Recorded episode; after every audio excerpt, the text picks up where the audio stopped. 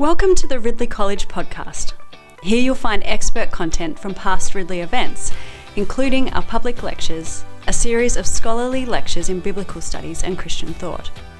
Tune in to hear from leading voices on the New Testament, children's and youth ministry, evangelicalism, Anglicanism, missiology, and much more. My name's Rhys Bezant. I am the Dean of the Anglican Institute, and Mondays are the day when our ordinands gather. This is kind of formally part of their program. It's wonderful to be able to uh, welcome Chris Wright to uh, Ridley this afternoon. Chris is not here for the first time. He's visited us over a number of years. In fact, I was saying to Chris just a few minutes ago, I remember him giving a lecture here in the mid 90s on missiology in the Psalms. And I wasn't aware at those times that there could be missiology in the Psalms. So it was quite an important uh, lecture for me to listen to. Chris is the International Ministries Director of Langham Partnership International and previously has been uh, a lecturer at Pune, the Union Bible Seminary in India, and principal of All Nations Christian College in England. You might have met Chris, as it were, through some of his writings, God's People in God's Land, or Knowing Jesus through the Old Testament, or The Mission of God, Unlocking the Bible's Grand Narrative, amongst some of the books that I have used myself. It's wonderful, Chris, that you can spare the time. Thank you so much for being with us. I'd ask Brian to give a formal welcome. Good afternoon, everyone. It's great to have you with us, and hi to everyone online. Um, Chris's work I've followed over many years, and just to add my own testimony, uh, there are four commentaries you'll want to have a look at Ezekiel, Jeremiah, Exodus, and Deuteronomy. And one of my favourite books by Chris is The God I Don't Understand, uh, which looks at uh, all sorts of uh, difficult, the hard sayings of Jesus and uh, the difficult texts in the Old Testament as well uh, very helpfully. Uh, the Anglican Institute lecture is one of a series of lectures in our public lectures each year, and it's uh, a great opportunity uh, to have uh, Chris, who's just in town for not very long, uh, to give it this year. So, Chris, welcome to you, and I'll just pray for us as, as we hand it over. Our Heavenly Father, thank you for your mission in the world, which has touched each of our lives. And thank you for Ridley's small part in training men and women for that mission in our complex, changing world.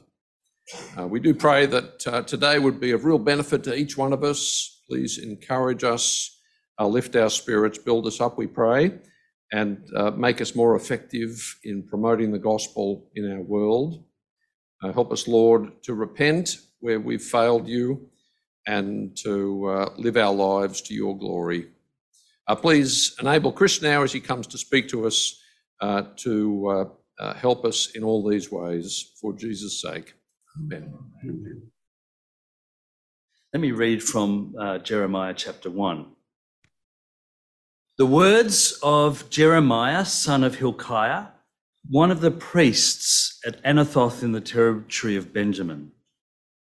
The word of the Lord came to him in the 13th year of the reign of Josiah, son of Amon, king of Judah, and through the reign of Jehoiakim, son of Josiah, king of Judah, down to the fifth month of the 11th year of Zedekiah, son of Josiah, king of Judah, when the people of Jerusalem went into exile. The word of the Lord came to me saying, before I formed you in the womb, I knew you. Before you were born, I set you apart. I appointed you as a prophet to the nations. Alas, sovereign Lord, I said, I do not know how to speak. I'm too young. But the Lord said to me, Do not say, I am too young. You must go to everyone I send you to and say whatever I command you. Do not be afraid of them, for I am with you and I will rescue you, declares the Lord. Then the Lord reached out his hand and touched my mouth and said to me, I have put my words in your mouth. You see, today I appoint you over nations and kingdoms to uproot and tear down, to destroy and overthrow, to build and to plant. This is the word of the Lord. Please welcome Chris. Thank you so much, Rhys and uh, Brian, for your welcome. It is lovely to be back here at Ridley. I've uh, been a few times over the years. I'd almost forgotten that visit in the 1990s uh, on missiology and the Psalms, but I'm glad at least somebody remembers it. That's always, always very encouraging. Uh, and here we are again. And yes, it is a bit of a flying visit. I've actually been up in, in Sydney this last week with uh, Langham Partnership, which I work for, the ministries begun by John Stott. Uh, and uh, they initially wanted to have the International Council meet in Australia back in 2019 or 20, I think, 2020, uh, I think it was. And of course, then COVID hit and all the plans got postponed year after year. But we were able to meet up there with people from all every continent uh, where the work of God through Langham is, is now uh, busy. So it's good to be there for all of last week uh, and now here, as it were, in Melbourne just for the last 24 hours almost. I'll be leaving tomorrow afternoon to go back home to London. So, what's it like then to be a preacher or a pastor uh, in times like these, in a world where, in many cultures, including Western culture in general, and I'm sure here in Australia, certainly in Britain and elsewhere, there's a deep rooted skepticism about any claims or assumptions that people might make, particularly as regards what is true, about truth. Mean, there may be your truth and my truth and his truth or her truth, but when anybody claims to know the truth, that is often mocked or worse, or cancelled. Now, that, that kind of relativism, of course, uh, used to be confined to matters of opinion and religious faith, but it's now rampant even in the so called real world of facts when we're told that there are alternative facts, apparently. And even science, which was somewhat of the high priest of the secular age, is no longer trusted by large swathes of people. As we particularly saw revealed during the pandemic with anti vax and conspiracy theories that flourish uh, around the world. And one could go on. And of course, one of the areas of that and of denialism uh, particularly is within the whole climate change issue. Um, and without wanting to know what your own views on that are, certainly we realize that uh, those who are scientists and who studied this now for a very long time, at least half a century, are now saying that uh, there is a something confronting the planet as a whole, which has become, quotes, undeniable and irreversible, as the latest IPCC report said. Well, undeniable perhaps for them, but very deniable over these last 50 years by those who have known the truth, but not only refused to tell it, but indeed to confuse it. So you have skepticism, confusion, sometimes deliberately sown, political inertia, uh, and uh, um, what appears to be something of a, a calamity approaching. And that's been this case for about 40, 40, 50 years. 40 years is approximately the length of time between the day when God called a young lad called Jeremiah, we just read the story, to warn Judah about a coming calamity, and the 40 years until the day it actually happened at the hands of Nebuchadnezzar's Babylonian army. And by hands, read swords, spears, chains, flames, rape, pillage, everything that happened when Jerusalem was destroyed in 587 BC and the people were carried off into exile. So, what was it like to be a preacher in times like that, in Jeremiah's day? 40 years of warnings that went unheeded by most of the population. Such was the depth of skepticism, denial, and rebellion that was there in Judah, the little tiny little kingdom of Judah, by that late stage of their long history of many generations of unfaithfulness to God.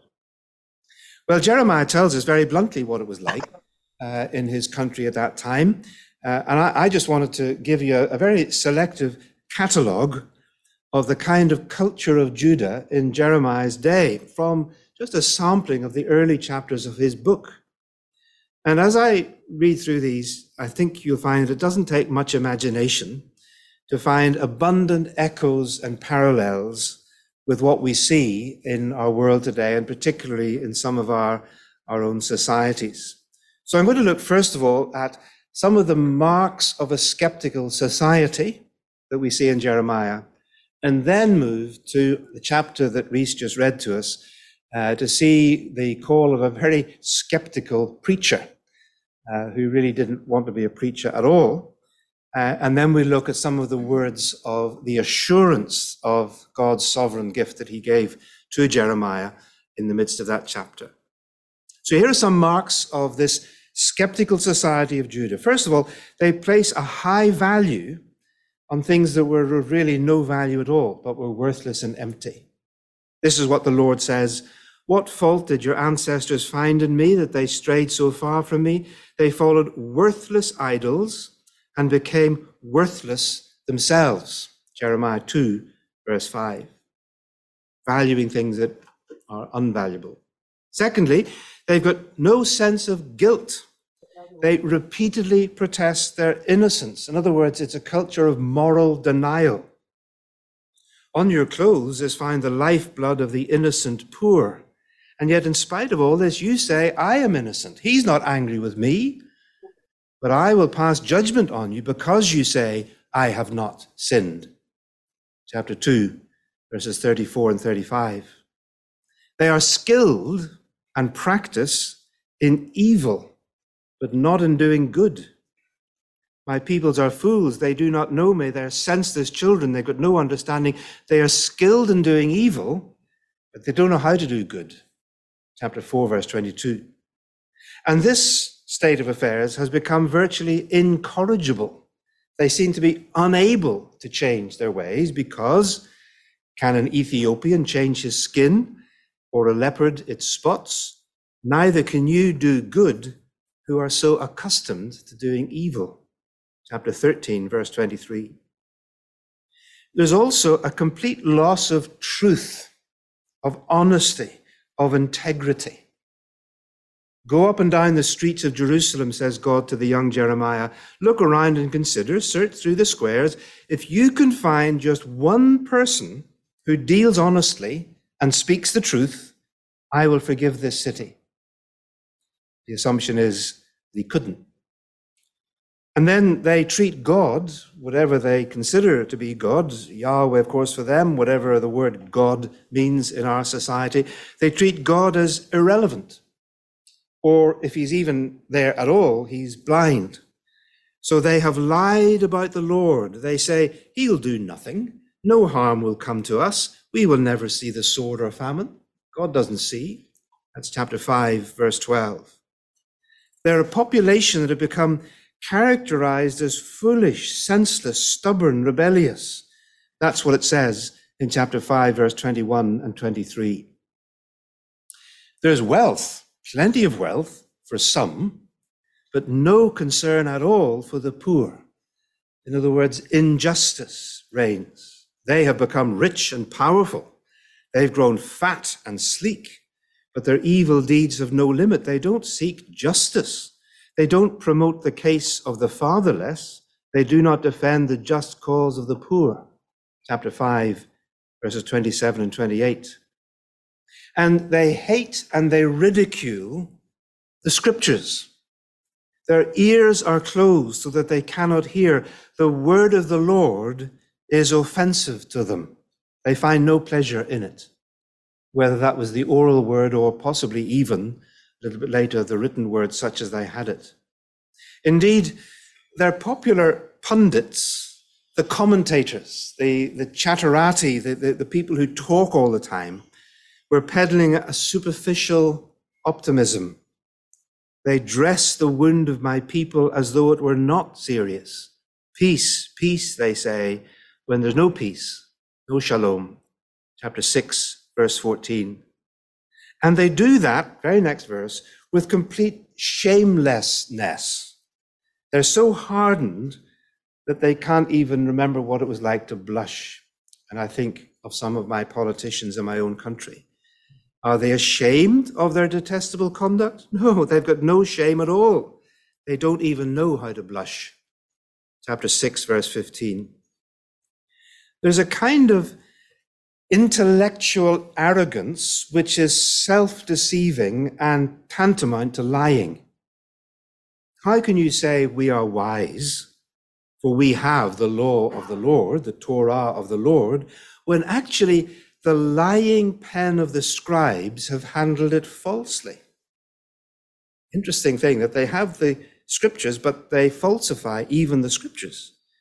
The wise will be put to shame. They'll be dismayed and trapped because they have rejected the word of the Lord. So, what kind of wisdom do they actually have? The loss of social integrity. Deception is everywhere. Trust nobody. Beware of your friends. Don't trust anyone, even in your own clan, for every one of them is a deceiver, every friend a slanderer. Friend deceives friend. No one speaks the truth. They have taught their tongues to lie. They weary themselves with sinning. And you live in the midst of deception. Chapter 9, verses 4 to 6. But ironically, they trust in any false God they can find. The idolatry is rife. You have forgotten me, says God, and trusted in false gods. Chapter 13, verse 25.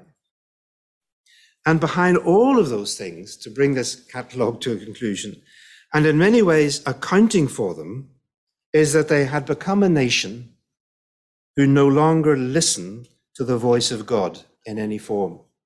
Yeah. Chapter 7, verse 28. Therefore say to them, This is the nation that has not obeyed, it says in our NIV, rightly, as a good translation, but the literal is they have not listened to the voice of the Lord their God or responded to correction. Truth has perished, it has vanished from their lips because they no longer have their ears open to the word of God. In fact, moving on from that, in fact, the defining moment really in the story of Jeremiah was when the nation's government, their king, representing the whole people, deliberately chose to burn the word of God. That is the scroll that Baruch had so painfully written out of all of Jeremiah's warnings for about 23 years. Imagine what that did to Baruch as he had to listen to Jeremiah reciting all those words. And you remember the story there, of course, in Jeremiah 36, where Jehoiakim insisted not just to burn it, but first of all to insist on listening to it, read out loud, column by column by column, and then systematically chopping it up and consigning it to the flames. That was Jehoiakim in 605 BC. And you get the feeling that it was all downhill after that event, a vortex of denial and delusion until eventually the catastrophe swamped the whole nation. Now, we may ask, possibly you might even be asking at this point, is it legitimate? Is it hermeneutically appropriate to compare Old Testament Israel, Judah, the kingdom of Judah, with the contemporary world? I mean, as you read those words, you can hear lots of echoes of contemporary societies. Because after all, we would want to say that no nation today stands in the same covenant relation to the God as Israel did. No, indeed, of course we don't. But as some of you, I'm sure, know that I've tried to argue in great length elsewhere in my book, Old Testament Ethics for the People of God, that I do see a paradigm nature in which Israel's social, economic, and political life, as revealed to us, both in the constitution that God gave them in the Torah and in the history of how it developed over the centuries, that, that that was intended by God to be a visible model to the nations of God's wider demand on human societies. This is the kind of society God wants. This is what they became. Learn your lesson, as it were.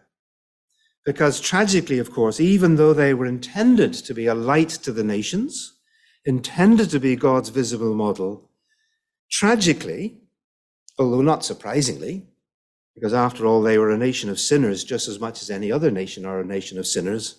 Tragically, they who were the people who were supposed to be the vehicle of God's blessing to all nations, as promised to Abraham, behaved just as badly as the pagan nations around them, and indeed even worse in some respects, as Ezekiel said.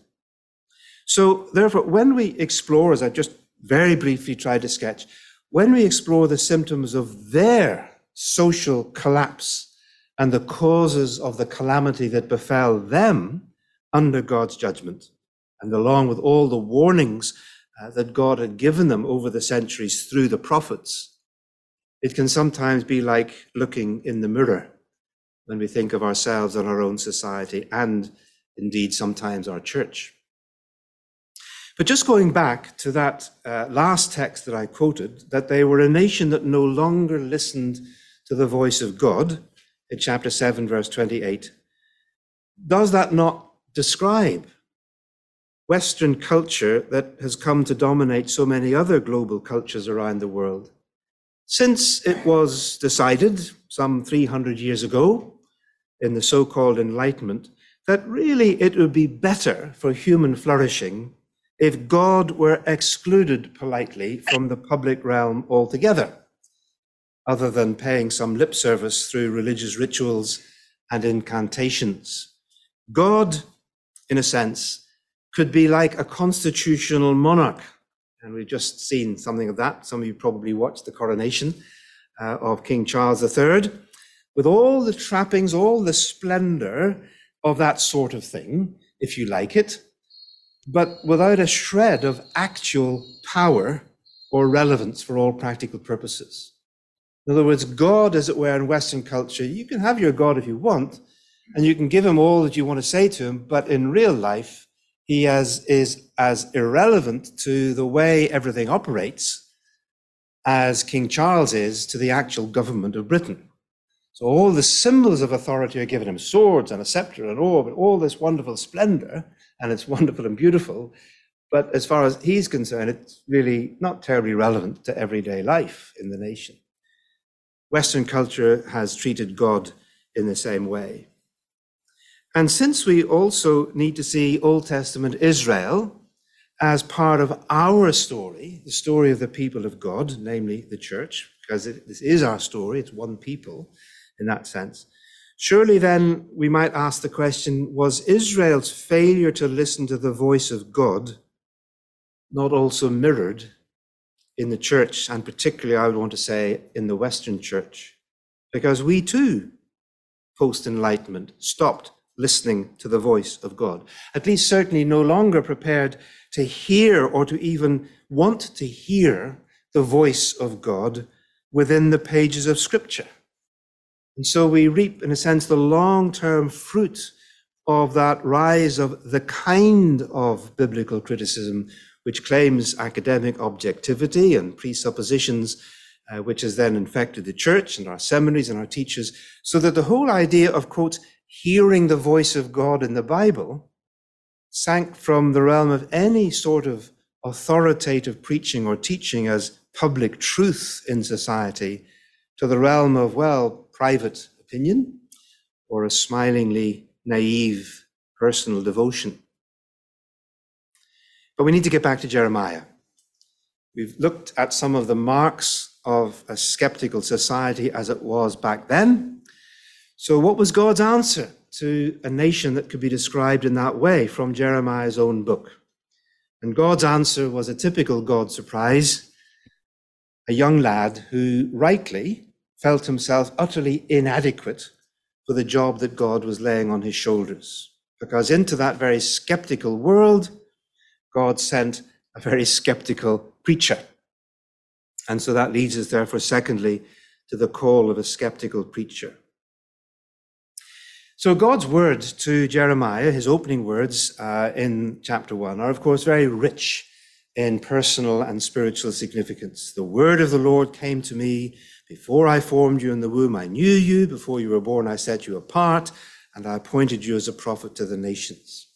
Now, of course, none of us can claim to have that precise kind of prophetic calling or scriptural status. I don't want to suggest that at all. And yet, the words surely can resonate. They're there in Scripture. They resonate with those of us who have discerned a calling from God to share in that task of sharing His word among the nations of the world, whether in our own nation, as pastors and preachers in, uh, in, in that sense, or indeed to the ends of the earth. And there is, in that limited sense, a certain prophetic dimension to our words and our works as they go together, provided they're rooted and shaped uh, by the biblical gospel. Now, we'll come back to those words from verse 5 in just a moment, but it's interesting just to look at Jeremiah's first response in verse 6. Do you remember? He says, Alas, sovereign God, I don't know how to speak, I'm too young. There's a certain irony in those words, isn't there? Because Jeremiah knows who he's talking to. He knows who this is who is addressing him. Sovereign Lord, he says. And yet he feels free to argue back, um, which was a habit that is going to persist through his long ministry. Um, Jeremiah is no puppet on a string. He's not just a ventriloquist dummy. You know, he has words of his own to speak to God, through which God, of course, speaks to us. And his objection, I think, combines two things. There's a sense of inability. His literal words are, I don't know this speaking thing. I don't know how to speak. It's, I, I, I can't, this inability, but also with inadequacy. He says, a mere youth, that's me, is all he feels. I'm just a teenager or whatever he was at the time. And I think both of those feelings of inability and inadequacy are probably familiar to many of us, uh, especially if we are in ordained pastoral ministry or whatever ministry we may have, uh, that sometimes those feelings can overwhelm us. Profound inability, lack of skill, unequal to the challenge of communicating God's word competently, effectively. And there's so much depth in the scriptures the more you study them, the, the more inadequate you feel to ever really get there, to the, be able to communicate them with words and phrases that I might drum up. And along with that uh, in, in inability goes this inadequacy. Am I really up to the job at all? For Jeremiah, as probably for Timothy, from what Paul says to him, he was feeling too young. Let no one despise your youth, says Paul to Timothy, remember. For Moses, and for some of us, it was probably a feeling of being too old. Uh, and that feeling, sometimes at any rate, has afflicted me in recent years. Can I still really cut it when it comes to clear, powerful preaching of the word? You know, you, you sit and you listen to the younger, dynamic preacher. We, we have one now at All Souls Church in Langham Place, Charlie Skrine. I love him. And I love his preaching. There's another young guy, Ollie, is the student leader. He has such creativity. He, it all comes across so well, uh, eloquent and everything else. And you sit there, you know, well, maybe that was me once, but I might still like that. You know, you get this feeling sometimes, can I still do that? And of course, there's also sometimes the temptation to disillusionment anyway. Well, will it really make any difference? I've been preaching all my life, but has it really made any difference after all these years? Is anybody really listening? And so it's easy to become skeptical about our calling and our ministry, cynical, depressed, resentful. And as you know, if you've read the book of Jeremiah, that was certainly a temptation that Jeremiah faced for his whole lifetime, judging from those painfully honest confessions and complaints to God that Jeremiah makes. Lord, you've cheated me. Lord, you've deceived me. Lord, I wish I was never born, and so on. And you realize that Jeremiah that feeling of inadequacy and inability when God first called him was not something that left him very quickly. So Jeremiah re- responds then with this skepticism to God's calling, expressing this feeling of not being up to it. And actually, when you think about it, that's probably not such a bad thing. Because surely the opposite of that would not be what God wanted either we don't want really Jeremiah saying, sure, God, you know, I can do this. Thank you for asking. I'm brilliant at it. I'm fully equipped. You know, I, have done all the training. I've got the certificate. Here I am. I'm your man or I'm your woman. Here I come. And that's not going to end well, is it? Uh, and so we need to move on then from the marks of a skeptical society and this calling of a very skeptical preacher to the assurance of the sovereign God that he was speaking to. Because just as Jeremiah didn't respond to God's call in the way I just caricatured, you know, great, I'll do this, I'm up to it. Um, neither did God respond to Jeremiah's plea of inability and inadequacy with some kind of pep talk. You know, oh, it's okay, don't worry, Jeremiah, you'll be fine. You know, you're a star. I can tell that you've got what it takes. Just, just believe in yourself and it'll all be wonderful. No, God did not do that at all. God's response to Jeremiah there in, in verses 5 and 6 is, um, oh, particularly verse 5. It seems to me to give us four things, of which the first two will take us a little bit longer, so don't worry, uh, the last two will be much, much quicker. There's first of all the givenness of the preacher, and secondly, the givenness of the word, and then thirdly, the dual impact of the message and finally, the assurance of God's presence. So, first of all, the givenness of the preacher. Now, verse 5, as you can see, and as we read it there, has got four verbs with God as the subject. I formed, I knew, I consecrated, I gave is actually the last word. It's usually translated, I appointed you. It's the Hebrew verb nathan, and it will come again in verse 9, translated as put. So both the preacher and the word itself are given by God. I gave you and I gave this word into your mouth. So the life of Jeremiah the man and the book of Jeremiah the prophet didn't happen as the outworking of some career plan that Jeremiah or his parents dreamt up for him. They were shaped by the mind and the plan of God from all eternity. Which means, therefore, that the state of the nation of Judah at this point in their history, while it obviously caused God great grief and indeed great anger, great pain, was not something that caught God by surprise. In God's sovereign providence, God had anticipated this situation and had prepared his preacher prophet for it, even before he was born, even before he existed, even before he was a fetus in the womb.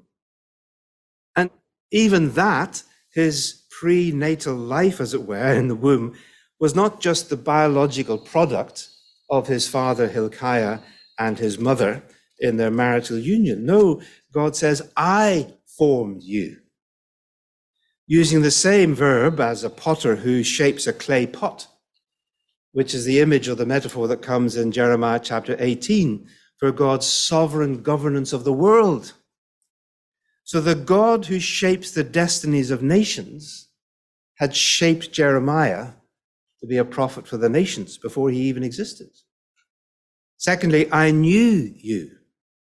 A word of intimate personal knowledge, relational commitment usually translated in this kind of context as I chose you. I knew and therefore I chose. So God's foreknowledge and choice of this preacher, even before his conception and birth, meant that it had nothing to do with his qualities in life. You know, the kind of student he'd been, and, you know, it had nothing to do with that. There are no grounds for pride in this calling. Before you were born, I knew you. And thirdly, I consecrated you. That is, set you apart, literally uh, made holy. The, word sometimes sanctified, consecrated, uh, but it's the word that's used regularly of Israel. God has set them apart from the nations as his priestly people in the midst of the nations, been made holy, distinct, different, separate from the rest.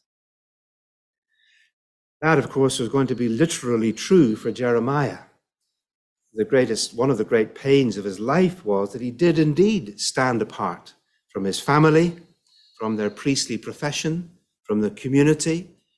He wasn't allowed to get married. He wasn't allowed to go to weddings and funerals. Whenever anything was happening in the village, he wasn't there. Think how lonely that was. He was separate from the rest of the prophets, from the priests, and even most of the kings.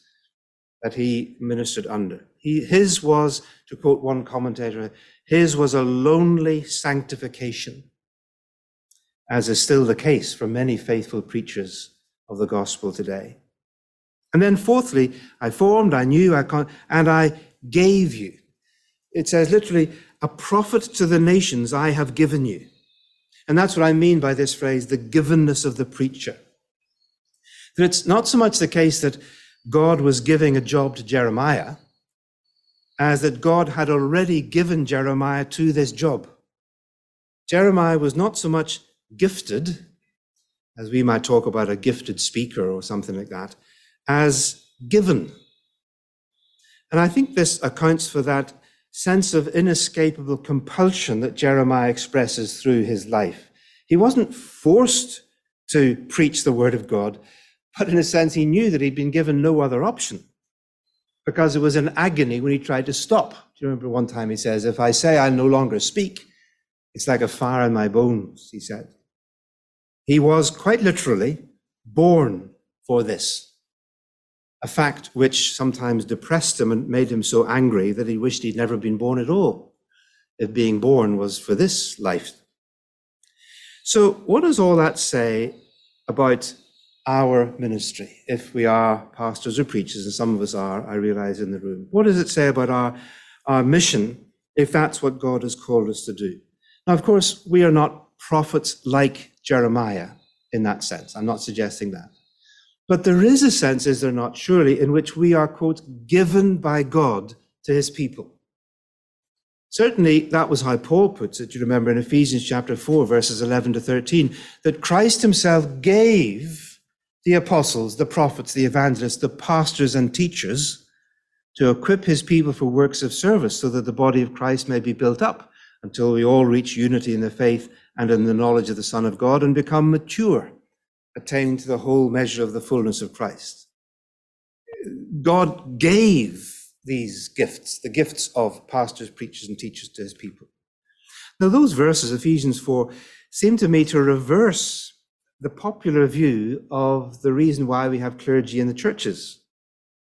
You know, God doesn't give a congregation to the pastor to support him or her in their ministry. It's precisely the other way around, according to Paul, that God gives the pastor to their congregation to equip them for their ministry, which is out there in the world. I sometimes say that when I'm preaching, especially in Anglican churches where the vicar's sitting over there and I'm in the pulpit here. And I say to the people, I say, I hope you don't think that you come to church every Sunday to support John in his ministry. Because according to this text, Ephesians, it's the other way around. He comes to church every Sunday to support you in your ministry, which is out there in the world, in the works of service that you do in all kinds of ways for God. Of course, uh, some young pastors straight out of seminary do possibly think of themselves as God's gift to the church.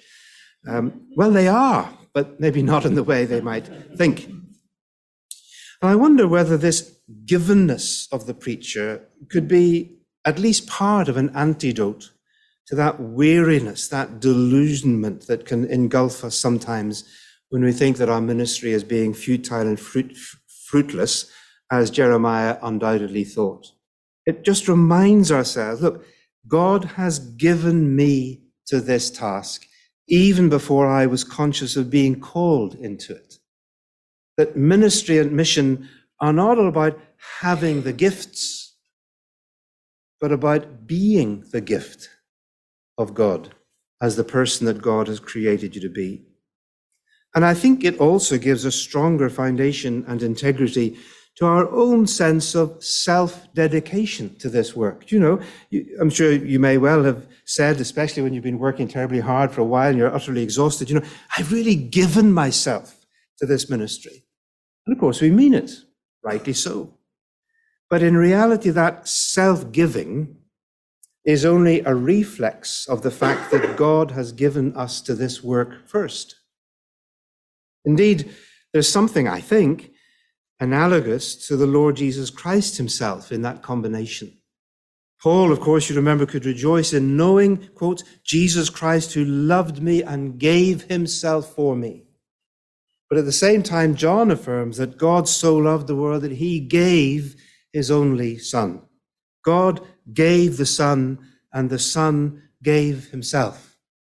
And so it is, I think, for us. We give ourselves to God's service and to preach God's word because God first has given us to his people for the sake of his mission in the world.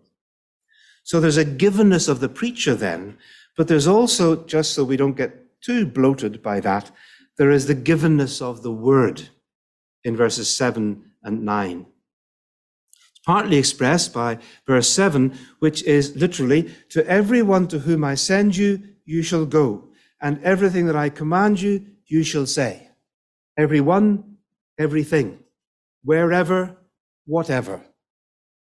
In other words, Jeremiah had no free choice either of his audience or his message. There was no question of addressing those who liked him or those who paid him well, just telling them what they wanted to hear. I mean, there were enough prophets doing that already in Jeremiah's time. We read about them in chapter 23. And I think this, this relentless pressure of this double mandate, this wherever I send you, whatever I command you, that was going to cause Jeremiah great unpopularity, a lot of suffering year after year in his ministry. But even more explicit about the givenness of the word is in verse 9, as I said. The Lord reached out his hand, touched my mouth, and said to me, I have put my words in your mouth. And that little word put is once again the Hebrew verb nathan in verse 5. I have literally given my word into your mouth.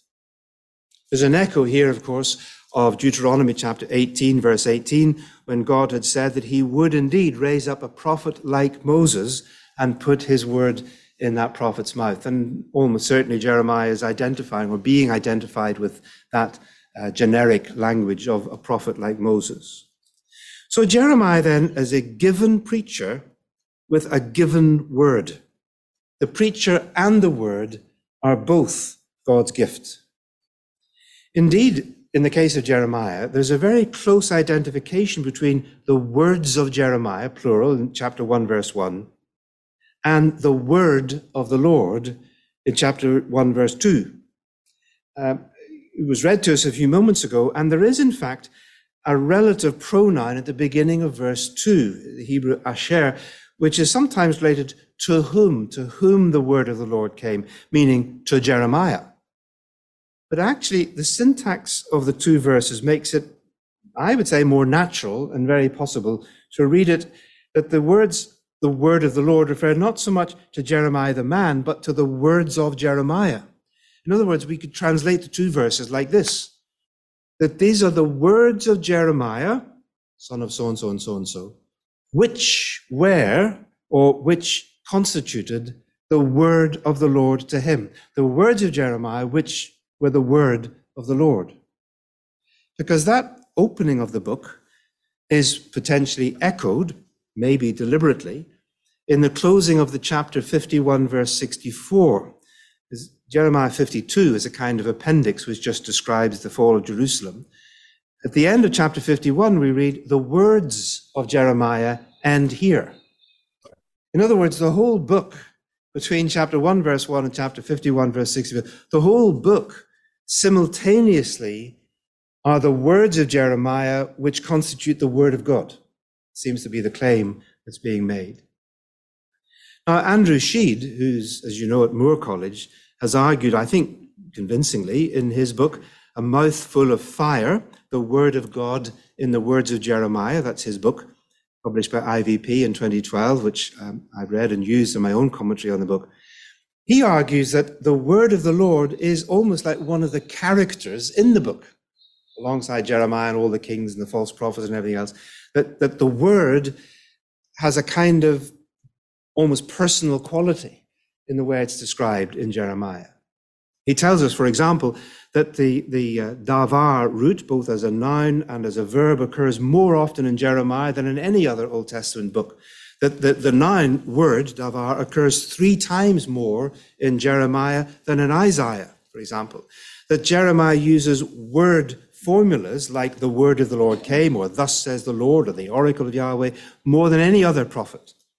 And there's this running battle going on all the way through the book between the word and the will of God, of Yahweh, the God of Israel, and the words and the will of the people, It's a constant aggressive dialogue, confrontation between what God is saying and what they are saying.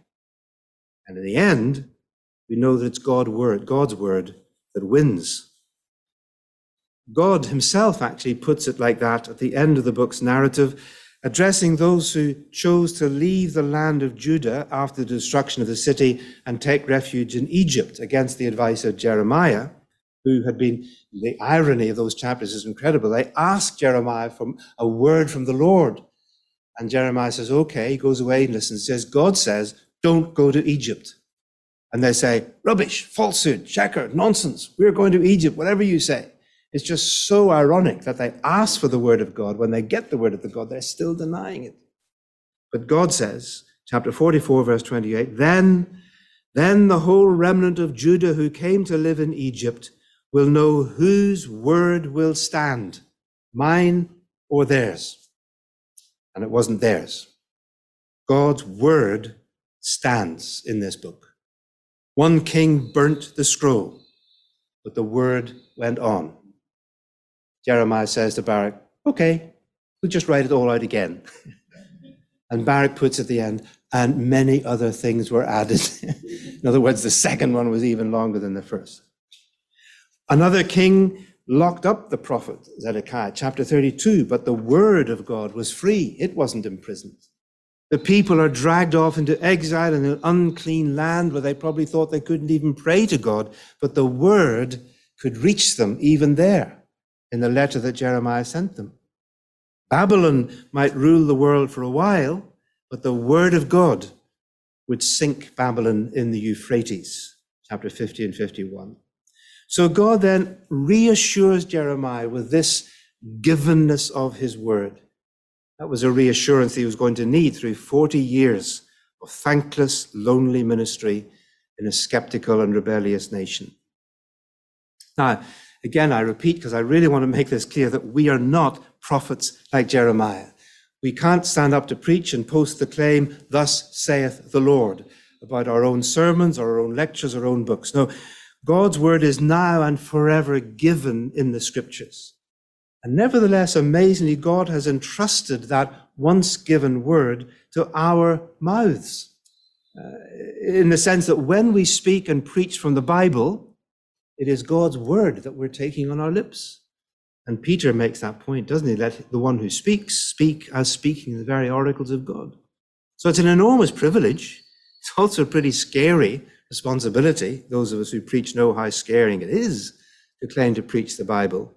But it's also a strengthening reassurance.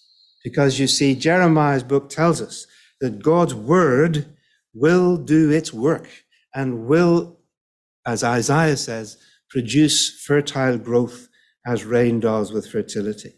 And so, this, I think, again, gives us that sense of renewed uh, reassurance and motivation when we feel that weariness and disillusionment, even in the midst of the tumult of the nations, of the groaning of the planet, the ineffectiveness and dysfunction of our churches, and so much of our efforts in mission. So if God has called us into his service in this particular role of preaching his word, then you are God's gift to his people and through his people to the world. And the word that you study and preach and seek to live out and obey, that also is God's gift to his people and through his people to the world. So more briefly and finally then, let's think about the, the dual impact of God's word and then ultimately the reassurance of, of, of God's presence. In verse 10, God says these famous words to Jeremiah See, today I appointed you over nations and kingdoms to uproot and tear down, to destroy and overthrow, to build and to plant. Appointed you over nations and kingdoms, plural. Probably a bit of a surprise to Jeremiah. Uh, there he was, just in the middle of tiny little Judah. I mean, Judah was a minuscule little state. Of course, there would be some literal meaning to that, because we know, very interestingly, that Babel, uh, Jeremiah's messages in Jerusalem were known to the outside world. Quite clear that the Babylonian intelligence service uh, knew about Jeremiah, they knew what he'd been saying, that he had been urging Judah and the surrounding little nations to surrender to Nebuchadnezzar and not have such a terrible fate. That's why he was branded a traitor in Jerusalem and nearly killed, also why his life was spared by the Babylonian army when they captured the city. They picked Jeremiah out, as it were, and kept him safe. But in a far more profound sense, of course, it is indeed the word of God spoken through the prophets and recorded in the whole of Scripture, ultimately, that governs human history. God has his plans, and God has articulated them in his word. And it's those plans of God and the mission of God, to coin a phrase, which overrule and override the plans and the conspiracies of even the most powerful nations and empires, even though they play their part in the outworking of God's plans and purposes. This is something which Psalm 33 makes majestically uh, affirms. You, begin uh, in, in Psalm 33, verses 4 and 5, with God's world transforming word. It's a word that puts the world to rights by justice and love. And then you move on to God's world creating word in verses 6 to 9, speaking the universe into existence by the breath of his mouth. And then after the redemptive and the creative word of God, comes God's world governing word in Psalm 33, verses 10 and 11. The Lord foils the plans of the nations and thwarts the purposes of the peoples, but the plans of the Lord stand firm forever. The purposes of his heart through all generations, the plans, the word, the purpose of God. And you know, the Old Testament itself is proof of that claim. In fact, I sometimes think that this is one of the reasons why God gave us the Old Testament over such a span of time. Why is it that we've got whatever it is, about 1500 years, you know, a couple of millennia of human history all in there? Surely it's making this point that earthly empires rise and fall, but God's word and God's mission continue. It's a sequence which you go again and again Egypt, Canaan, Syria, Assyria, Babylon, Persia, Greece, Rome. You know, empires, nations, they rise, they fall, they come, they go.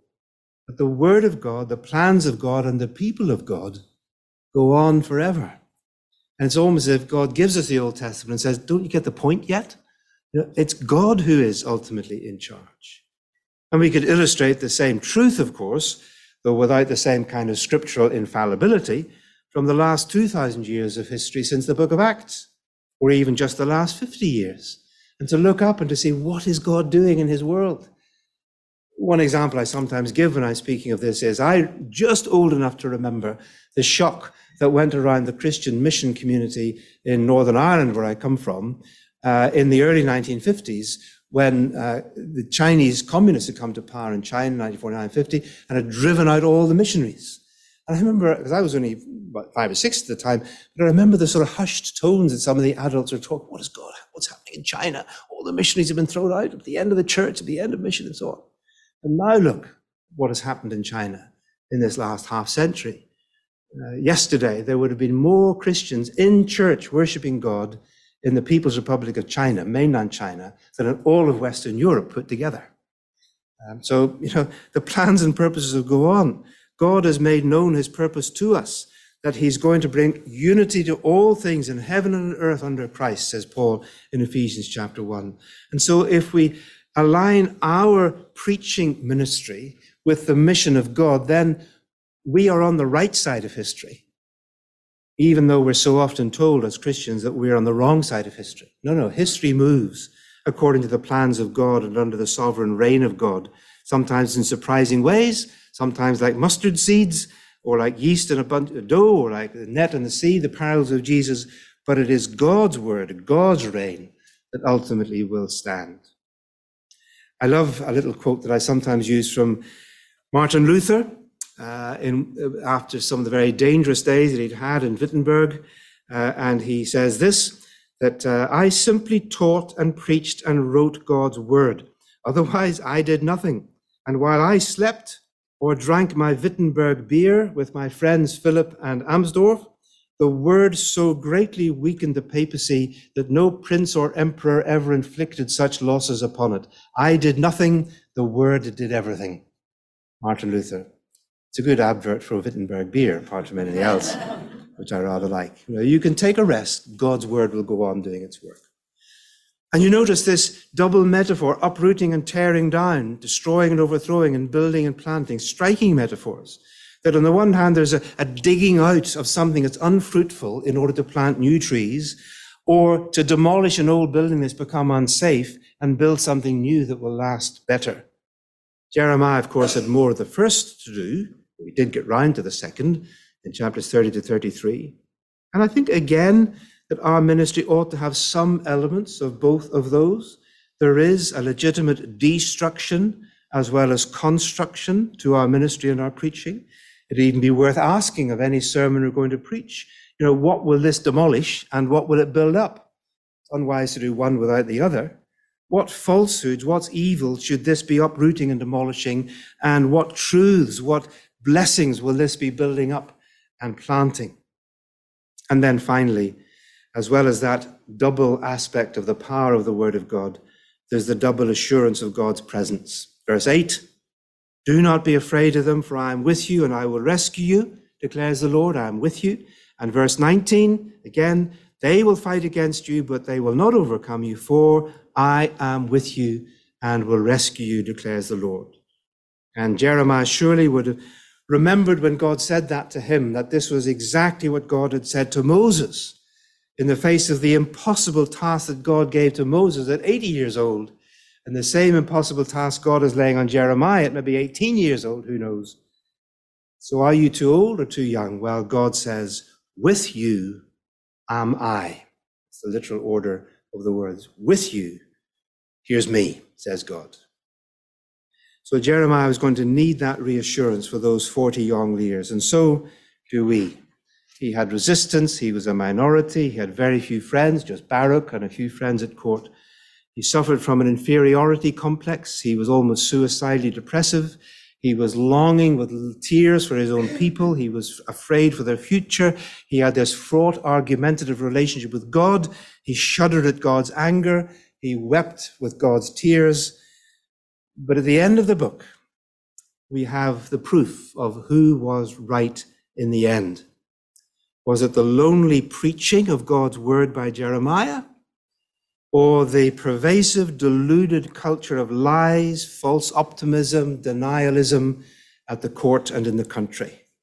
And we know which it was, because I am with you, said God to Jeremiah and to us.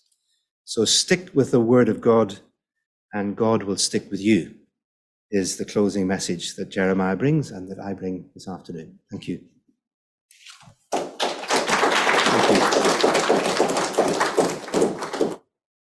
Uh, I'm going to pray for Langham. If you could please stand. Praise you, Heavenly Father, for the legacy of John Stott, and thank you for the ministries today of Langham in encouraging scholars, in publishing books, and in training preachers. And thank you for Chris's oversight of this of these various ministries. Please may you this day convert many men and women, boys and girls, through the various ministries of Langham around the world. Please would you raise up in this country and beyond many men and women who would preach and teach the word. Now, please would you give to Chris and to each of us every day some signs that you are present and active around us and through us that we might take heart for the work you've called us to do. We pray all these prayers, confident, Lord Jesus, that you hear us, confident in the Father's mercy, a confident in the ministry you set before us. Uh, and these things we pray in Christ's strong name. Amen. We say the grace together. The grace of our Lord Jesus Christ, and the love of God, and the fellowship of the Holy Spirit be with you all evermore. Amen. Thank you. Thank you for listening to the Ridley College podcast, brought to you by Ridley College. If you enjoyed this episode, please consider subscribing and liking our podcast. Also, be sure to check out our Ridley Chapel Sermons podcast through the link in our podcast description. This podcast is made possible through the generous donations of our alumni and supporters. We welcome your partnership with us in our mission of equipping men and women for God's mission in our rapidly changing and increasingly complex world. If you'd like to contribute to our work, you can donate via the link in the description below.